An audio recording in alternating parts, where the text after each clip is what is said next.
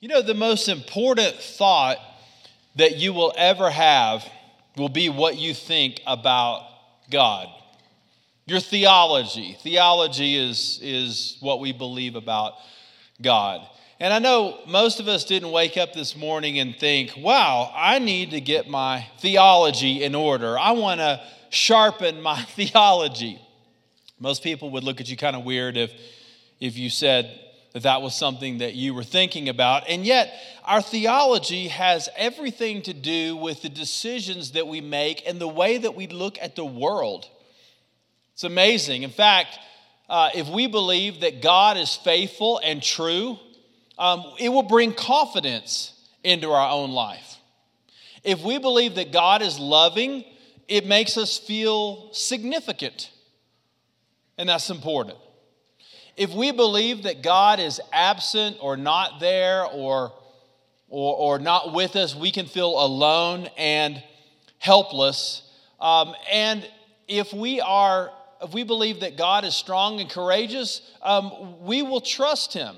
And we will also learn to trust other people because we have learned to trust God. So, our theology, what we believe, is profoundly impactful when it comes to our lives. Today, I want to talk to you a little bit about um, some of the names of Jesus. These, these are rooted in our theology because um, the Bible tells us that Jesus has uh, more than 200 different names and titles in the Bible. And the reason that Jesus is called so many things is because he is too profound to be, his deity could not be expressed in one or even a handful of names. He's too great, he's too magnificent. And so, all of these different names throughout the scripture reveal different aspects of who Jesus is in our lives. And over the last few weeks, if you've been with us, we've talked about the Alpha and Omega. Jesus is the beginning and end, meaning Jesus is the totality. Jesus is over every need that we have in our life. He is the King of Kings and the Lord of Lords. Um, he is the one who is faithful and true. Revelation calls him the bright and morning star. He's the one that gives direction uh, to our lives. And we could go on and on and on. And tonight, as we kind of wrap up this, this series, I want to talk to you about two profound names of Jesus, and they are the lion and the lamb. The lion and the lamb. I want us to look tonight at Revelation chapter 5 because Revelation chapter 5 introduces this concept of Jesus being the lion of the tribe of Judah and the slain lamb. Let's look together at Revelation 5 1, and, 1 through 6. I also saw a mighty angel proclaiming with a loud voice, Who is worthy to open the scroll and to break its seals? But no one in heaven or on earth or under the earth was able to open the scroll or even to look at it. I wept because no one was found worthy to open the scroll or even to look at it. And then one of the elders said to me, Do not weep. Look, the lion from the tribe of Judah, the root of David, has conquered so that he is able to open the scroll and its seven seals. And then I saw one like a slaughtered lamb standing in the midst of the throne and the four living creatures. And among the elders, he had seven horns and seven eyes, which are the seven spirits of God sent all uh, into all the earth. Wow, that's a mouthful. To set context a little bit, John is one of the 12 apostles of Jesus. At the end of his life, he has a revelation given to him by God as to what is going to occur, occur in the end times. In the book of Revelation, the final book of the Bible, outlines for us many of the things that are to come. And in this particular chapter, chapter 5, there are some scrolls and they are sealed, and no one is worthy to open the scrolls. Now, the scrolls that are being described here um, that are sealed uh, are blessings and curses that are going to be poured out on the earth at the end of time. And John is weeping because nobody can open them. In other words, nobody can put an end to all the wickedness on the earth. And so John is crying, he's freaking out, he's upset.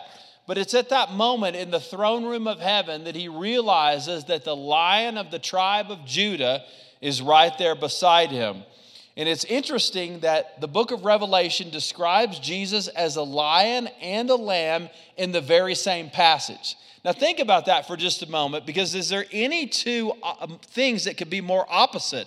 A lion who is courageous, who is strong, who is dynamic, who is powerful, and a lamb that is basically helpless. And Jesus is both of these. Jesus is a lion and he's a lamb. And it's a beautiful picture today of, of what we understand about Jesus. Now, um, to understand this a little bit deeper, a lion is one who conquers. And that's how uh, Revelation chapter 5 describes him. Um, and I wonder if we saw Jesus as a lion, if we would have a little more respect for him and, and, a little more appreciation for him, because lions are terrifying creatures. Now, I've never seen a lion like face to face, but I have seen YouTube. Amen? And I mean, I watched some lion videos this week, and I saw this one lion. I mean, he was bad.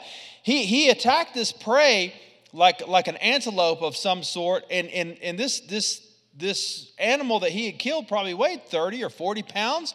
And he put the animal in his jaws and he, and he went up into the top of a tree a couple of stories high. He just clawed his way up there and he ate lunch in the tree. That's amazing. I saw another video where a lion was hanging out about three stories high in a tree and he jumped and he attacked some poor prey that was standing underneath the tree that didn't even, I mean, it was a long fall. Lions are powerful animals. Have you ever been to the zoo? Now, when I go to the zoo, it feels like the lions are always lounging around, you know? But I mean, they're strong, they're fast, they're dynamic, they got that big, nasty roar, and, and they are amazing creatures. And Jesus' strength and his courage and his and his dynamicness is expressed in this concept of the lion. I love a quote from C.S. Lewis, who wrote um, that, that uh, children's series uh, that was uh, begun by The Lion, the Witch, and the Wardrobe about the land Narnia. Aslan is the lion, and he's a picture of the Lord Jesus. And there's a beautiful quote in that first book Aslan is a lion, the lion, the great lion. Ooh, said Susan. I thought he was a man. Is he quite safe? I shall feel rather nervous about meeting a lion. Safe? said Mr. Beaver. Who said anything about safe? Of course, he isn't safe, but he's good. He's the king, I tell you. Isn't that beautiful? That's a beautiful picture of the lion of the tribe of Judah. He is, he is not safe, but he is good. But he's good. He's a lion. I mean, Jesus is a lion. Jesus is powerful. Jesus is courageous. Jesus, when Jesus is in the throne room of heaven in Revelation chapter 5, like nobody can open the seals but him. Nobody compares to him. I'll tell you, I saw a lion this week. I was over at Starbucks, and in walked in a player that I'm telling you, he was a dead ringer for one of the Denver Broncos. And we've had some Broncos in our church, former Broncos, current Broncos, down through the years, and and, and so I, I can kind of I can kind of sense the NFL swag. You know, there's kind of a special, there's kind of a specialness that kind of goes with being a Denver Bronco, and this guy walked in and, you know, he's about 6'3, about 215. He had on like the $250 Nikes, the warm ups, he had the gold chains, the earrings. I mean, this guy had muscles that were just busting out of his sweatshirt. I was trying to not have muscle envy. I was staring at the guy. But what was amazing is that everybody sitting in Starbucks that, that morning was turning and looking at the same moment. We were all staring at this one man. And I thought, I got to know which Bronco this is. And I was like, well, obviously, he's not an offensive lineman. Um, maybe he's a wide receiver, maybe he's a defensive back. And I was trying to go through the roster in my head, and I was thinking about taking a video on my phone, you know? And maybe kind of doing kind of one of those undercover videos because I wanted to send it to my boy so we could try and figure out who he was. But then I thought, well, that would probably be a little creepy to video somebody that you didn't know who they were. But I'll tell you, he gathered the attention of the entire establishment. He was a lion. Everybody knew who he was. He was a big bad man. Wow. I think in the throne room of heaven, Revelation 4, 5, 6, that when Jesus showed up as the lion of the tribe of Judah, there was no, there was no hesitation as to who was in charge. His courage, his might, his power could not be explained by any other means. One of my favorite lions is Mufasa. Do we have any Lion King fans? Anybody like the Lion King? Mufasa, Mufasa man, he's awesome. Now, he's got that brother Scar that's always undermining him, but Mufasa is superior to Scar, isn't he? He's bigger, he's stronger, his voice is deeper. The only way Scar can get anything done is by manipulation, and he kind of, you know, is always trying to trick people and, and, and, and he's trying to cause doubt and other problems. It's kind of like the devil, you know. The devil is not stronger than Jesus but he wants to mess with Jesus. And Mufasa has all the strength and all the might and all the power, and, and, and he rules the jungle. When Mufasa shows up, the other animals tremble. I mean, it is something to be seen when he is on the scene. And I love that. In fact, I can't think of a lion that's not courageous or bold other than the Wizard of Oz. That's the only lion I can think of that doesn't have any courage.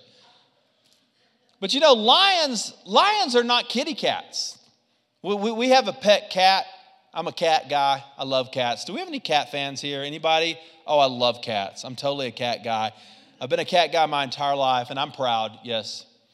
And Midnight is a black cat, and and and she's lots of fun and sometimes she'll be laying with me on the couch, but when somebody opens a door or somebody makes a, you know, a footstep or something like that, or a phone rings, she will jump up and run off.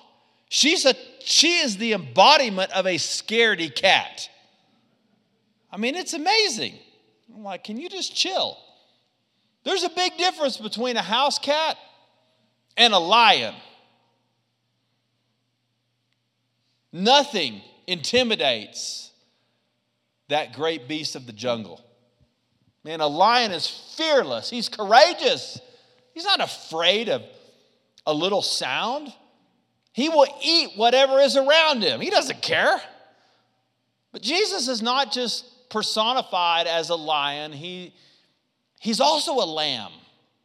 And to really understand who Jesus is, we have to understand Jesus is not just big and bold and mighty. He's all that.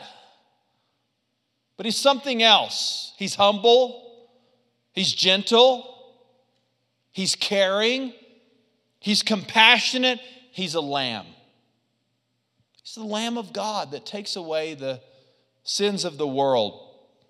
In fact, John, in his gospel, said it this way When John the Baptist saw Jesus, the next day, John saw Jesus coming towards him, and he said, Look, the Lamb of God who takes away the sins of the world. In Revelation, he's the Lamb of God that's slain. In John chapter 1, the Gospel of John, John 1 29, he is the Lamb of God. Jesus is lion and he's lamb. How, how could that be possible? Because he is the incarnation of God. He's big, he's bold, he's strong. And that means that whatever need that you may have in your life, Jesus can meet that need.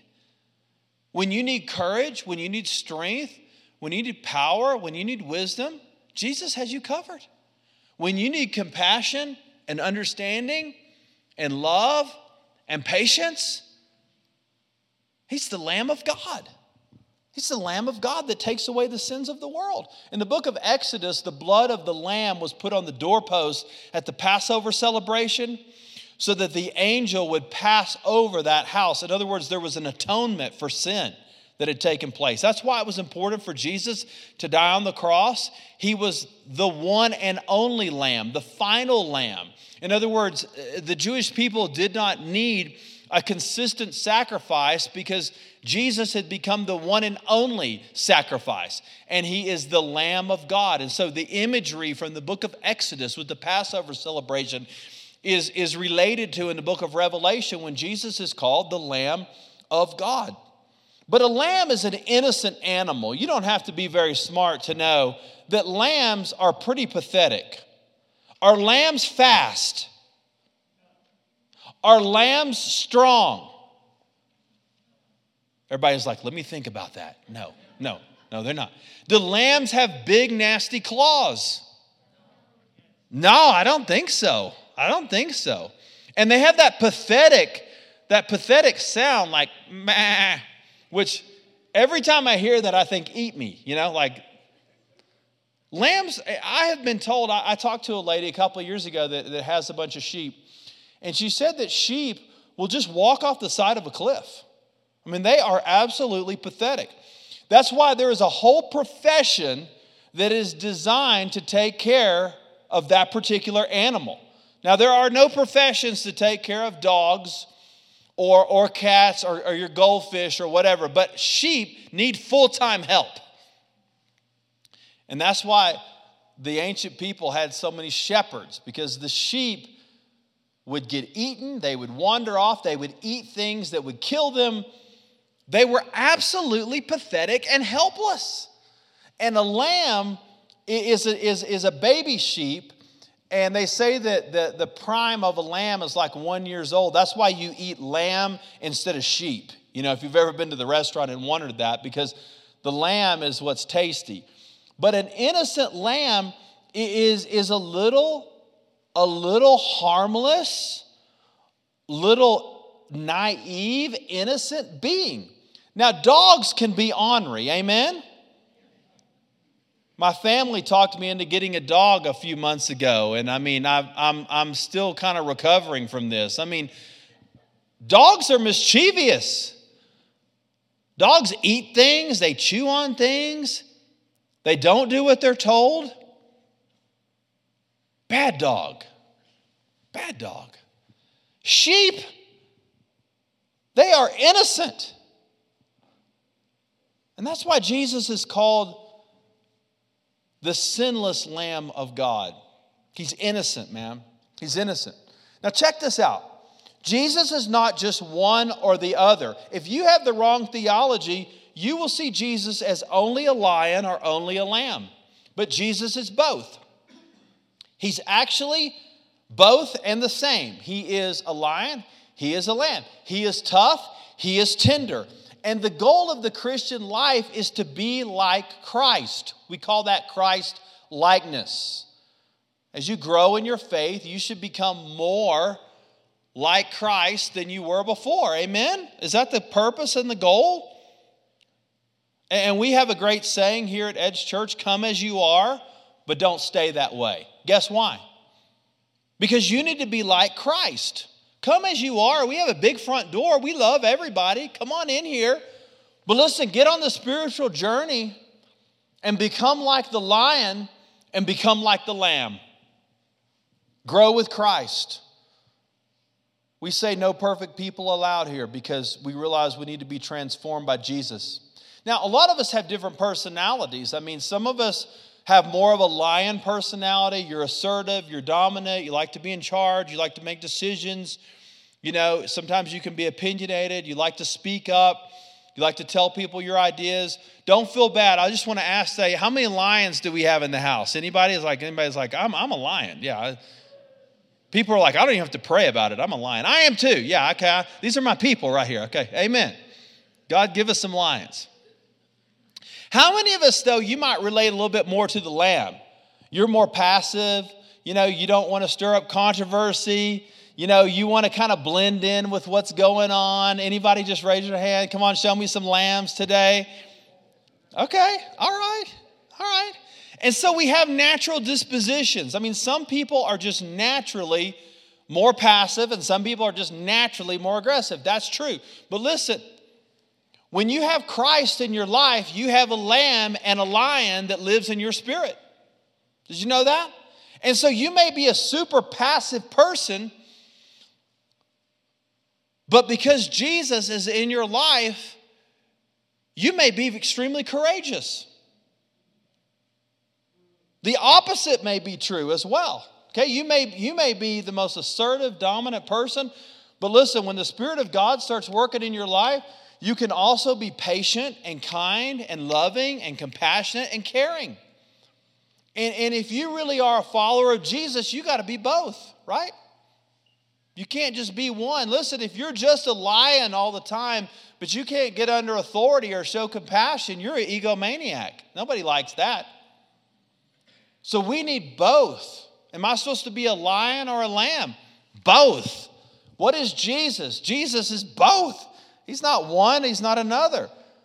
Now, if I had a couple points to this sermon, it might go like this. Um, number one, love the lion and the lamb. And then number two, live like the lion and the lamb. Think about this. Throughout Jesus' entire ministry, he was a lion and a lamb. In John chapter 2, the same chapter of the Bible, Jesus is at a wedding at Cana of Galilee. They run out of wine. Jesus feels bad for his friends. And even though he wasn't really ready to start his public ministry yet, he performs his first public miracle and he turns the water into wine and, and because he didn't want his friends to be embarrassed. In the same chapter, Jesus finds people are selling animals for sacrifice at the temple and they're charging extraordinary prices. They're ripping people off. Poor people are trying to buy these, these, these doves and these other animals and they're having to pay these exorbitant prices. And Jesus gets ticked and he goes in and he kicks over the tables. John chapter 2 says he even makes his own whip. Come on now bad Jesus, you know, lion of the tribe of Judah, Jesus throws down on those people. And it's all in the same chapter. Go to John chapter 5. Jesus is there at the, with a man at the pool of Bethesda. And a, an invalid has been there for 38 years and he hasn't been able to move and he can't get healed and he doesn't know what to do. What does Jesus go over to say to him? Jesus says, do you want to get well? I mean, you know, you're kind of like, Jesus, can you say anything more insensitive, right? This poor man can't move. He's been laying there for 38 years. What do you think he wants to do? I think Jesus was trying to help this man not feel too sorry for himself. But then Jesus heals him. Lamb. Jesus is compassionate. Let me heal you. Lion, do you really want to get well? In John chapter 8, there's a woman caught in the act of adultery. They bring her before Jesus. Jesus says, Neither do I condemn you, lamb, but go and sin no more. I forgive you, but don't go back and keep doing what you were doing. Lion and lamb. Grace, compassion, confrontation, warning, direct, indirect. Jesus is both. In John chapter 11, Jesus goes to the tomb of, of Lazarus. His friend has died. What does Jesus do when he gets there? He cries. The shortest verse in the Bible Jesus wept. Lamb. Jesus feels. Jesus is a heart guy. And then Jesus brings the power. He brings the lion. What does he do? He calls Lazarus forth from the grave. He resurrects Lazarus. And had Jesus not said, Lazarus, come forth, don't you know there had been a whole eruption in that cemetery? Lion, lamb. In John 13, Jesus is washing the disciples' feet. Lamb, serving, showing compassion, showing love. He gets to Judas. He's like, Judas, you're going to betray me. You sorry scoundrel, go and do it quickly. Lion. Lion, and a lamb. And we could go all through the Gospels and we could give illustration after illustration after illustration. Is Jesus a lion or a lamb? He's both. Jesus is both tough and he's tender. He's both. We need a little more lion and a little more lamb in our own existence. What would it look like if you had a little more of the lion of the tribe of Judah in your back pocket? Maybe you would have the courage to embrace certain opportunities. God has put a dream in your heart that you want to pursue, but you're nervous and you're afraid. But the spirit of the lion is loose in you. God's giving you courage. It's the courage to be disciplined, it's the courage to not be a quitter, it's the courage to not always look for the grass is greener on the other side. Sometimes we gotta we gotta have courage to stick with our commitments and stay with our stuff. It's the courage to stay in a, in a conflicted marriage. You know, if you're gonna stay married in the 21st century, let me tell you, it's it's work. Sometimes it's hard. It's a challenge. There's good seasons, there's bad seasons. God's looking for people who will courageously Stick with the stuff. And you got to be a lion. You got to fight for your marriage. You got to have courage to not live by your feelings. You know, one day I feel this way, another day I feel this way. Well, you know what? Sometimes when you walk with God, it's not about the feeling. Sometimes the feelings are there. Sometimes you just do the right thing because you know that's what God wants you to do. And it doesn't matter how you feel courage to be a parent, to discipline your kids. You know, we, we need some courageous parents. Amen? Don't we? We need some parents that will talk to their kids about what is right and what is wrong, what is truth, what is error, what is good, what is bad. God, give us some courageous moms and dads. Amen. We need some lions in the home. The courage to have ethics in the marketplace, to tell the truth either when, even when others don't want to, and the courage to do what's right no matter what. The courage to have tough talks with family and friend. Friends, listen, folks, we, we need the lion of the tribe of Judah. We do. But I got to tell you, we also need the slain lamb. We need a lamb, a lamb mindset as well a compassionate, gentle submissiveness that's in our life. And a lamb is submissive to a shepherd, and we are God's sheep, and the good shepherd is Jesus. So, listen, if you can't get under authority, if you can't get under the authority of Jesus, or you can't get under the authority of others, you have authority issues, then you don't understand what it means to be a lamb. Sometimes God wants us to be leaders, sometimes God wants us to be followers. I think for most of us, we will probably do more following than leading throughout the course of our life. We got to be able to do both. There's times to lead, there's times to follow, there's times to show compassion to not be so quick to label people and to be judgmental and critical of others, to listen, to encourage someone, to try to understand where people are coming from. These are godly virtues. This is part of godliness, this is part of spiritual maturity. Lions and lambs. And yes, we identify, generally speaking, with maybe one a little bit more than the other, but it's both, man. It's both. Jesus is both. And I'm so glad that Jesus is a conqueror and a lion because he conquered sin and Satan. And I live in awe and wonder of him.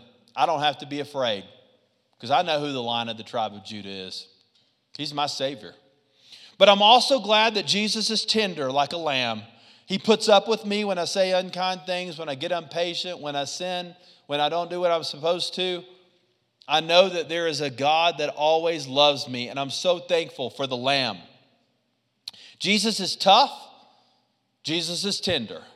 Jesus is a lion, Jesus is a lamb.